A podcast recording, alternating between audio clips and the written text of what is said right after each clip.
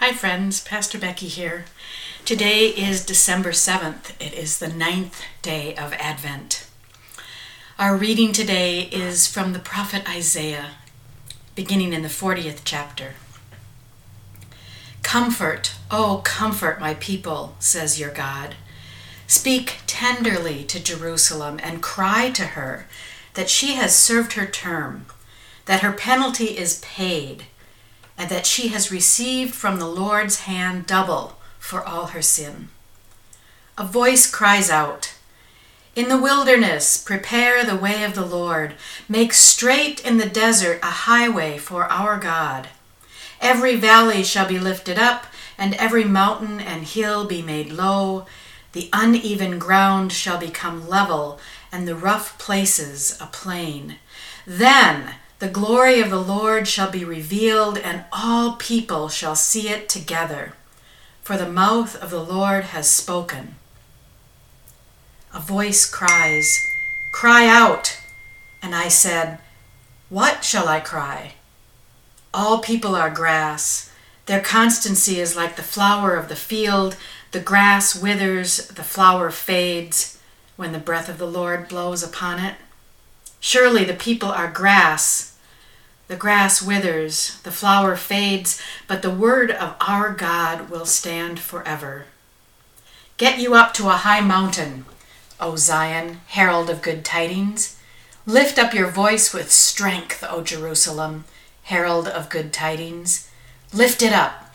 Do not fear. Say to the cities of Judah, 'Here is your God.'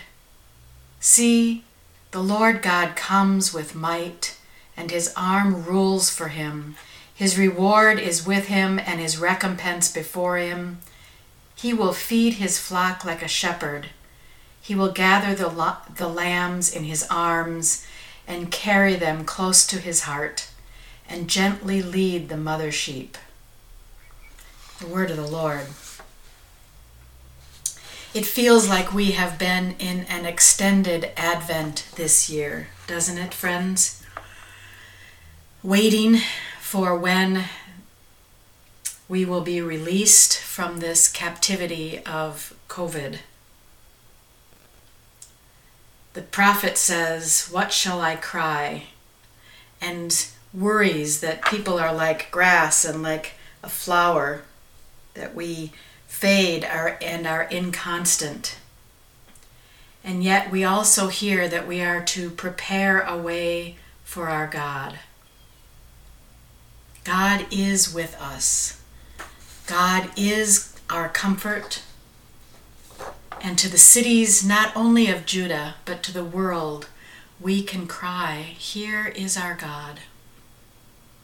God comes with might and with tenderness to carry us close to his heart.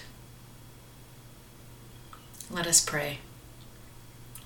Good and gracious God, as we extend our cry to you for rescue, we know that you are with us. Help us to proclaim your nearness.